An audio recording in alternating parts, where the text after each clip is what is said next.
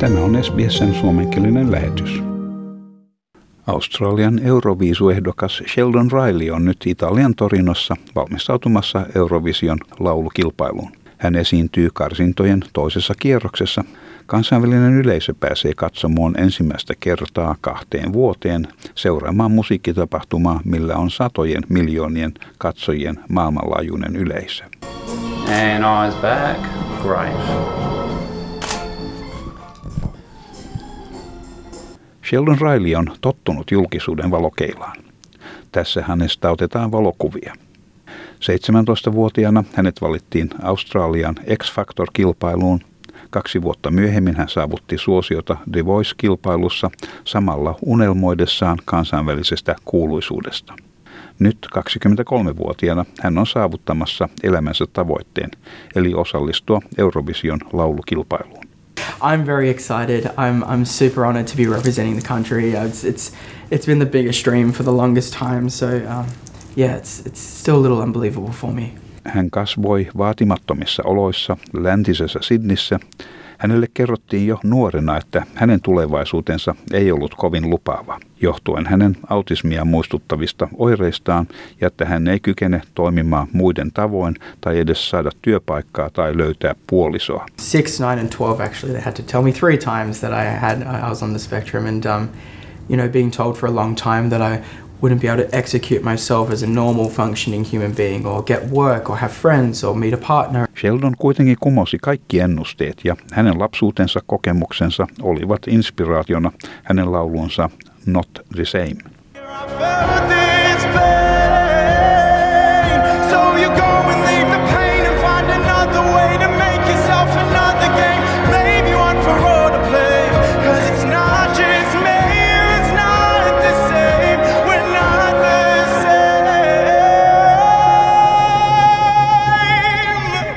Teini-ikäisenä Sheldon kirjoitti itselleen muistiin Facebookiin, missä hän kertoi yksityiskohtaisesti kamppailustaan sopeutua tavalliseen yhteisöön ja miten hän peitteli onnettomuuden tunnettaan perheeltään.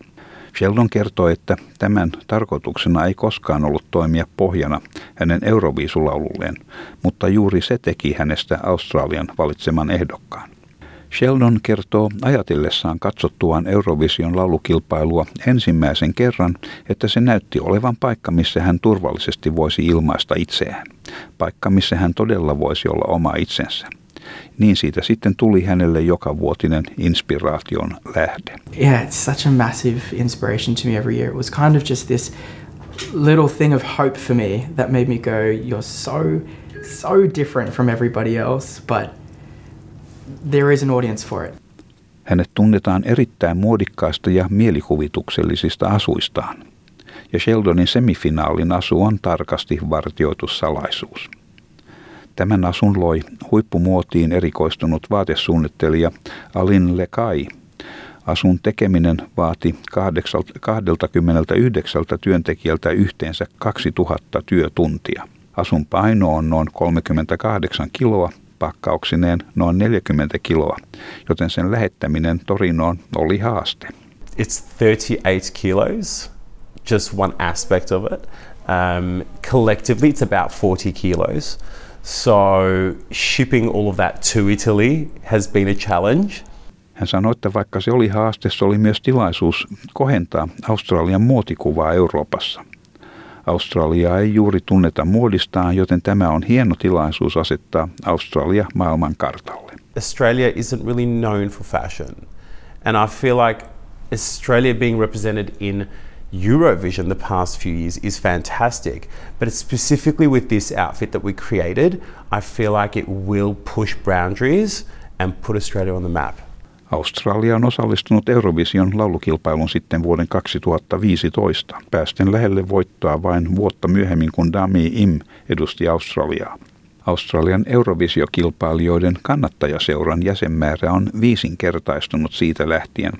Kannattajaseuran jäsen Jamie Williams sanoi, että Australia todella on ansainnut paikkansa maailman parhaiden muusikkojen joukossa. Hän sanoi, että Australia menestyi heti alusta Guy Sebastianin päästessä viidennelle sijalle.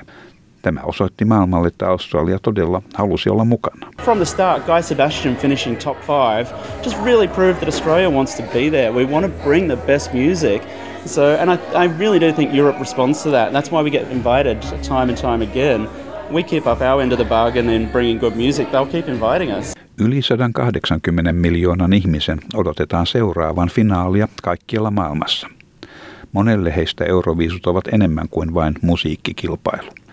Australian ukrainalainen viisujen ystävä William Fedor sanoo, että Ukrainan osallistuminen tämän vuoden kilpailuun on äärimmäisen tärkeää maalle heidän jatkaessaan puolustustaan Venäjän hyökkäystä vastaan. Hän sanoi, että kaikkien hienointa on, että Ukrainan Kalush-orkesteri on voinut tulla Torinoon osallistuakseen kilpailuun.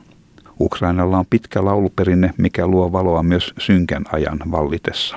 The most amazing thing is that Ukraine Kalush Orchestra are able to go to Turin to able to perform.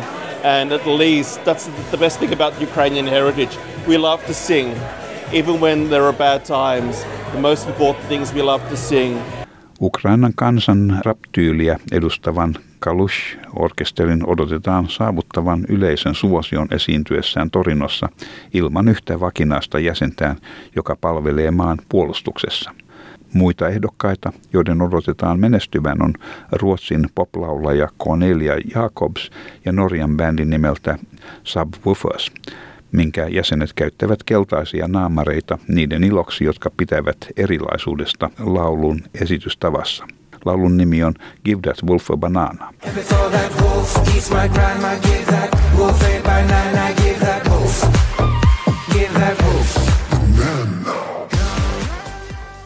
Jamie Williams sanoi, että euroviisuihin sisältyy paljon sellaista, josta voi pitää.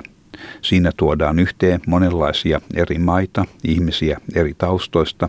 Se oli juuri mihin Eurovision laulukilpailu jo alusta alkaen perustui. Musiikin intohimo, sitä voidaan pitää musiikin olympialaisina. Bringing different countries together, like various different people from different backgrounds, I guess that's what Eurovision was really founded on was that idea of bringing people together. It's just that passion of music. It's it really is the Olympics of music. Eurovision laulukilpailun finaali lähetetään siis SBS-televisiossa sekä SBS On Demand-palvelussa tästä päivästä alkaen aina sunnuntaihin toukokuun 15. päivään saakka. Tämän aiheen toimitti SBS-uutisten Abby Dinham. Nyt saamme jännätä, miten Australian edustaja Sheldon Riley menestyy näissä kisoissa – Haluatko kuunnella muita samankaltaisia aiheita? Kuuntele Apple, Google tai Spotify podcasteja tai muuta suosimaasi podcast-lähdettä.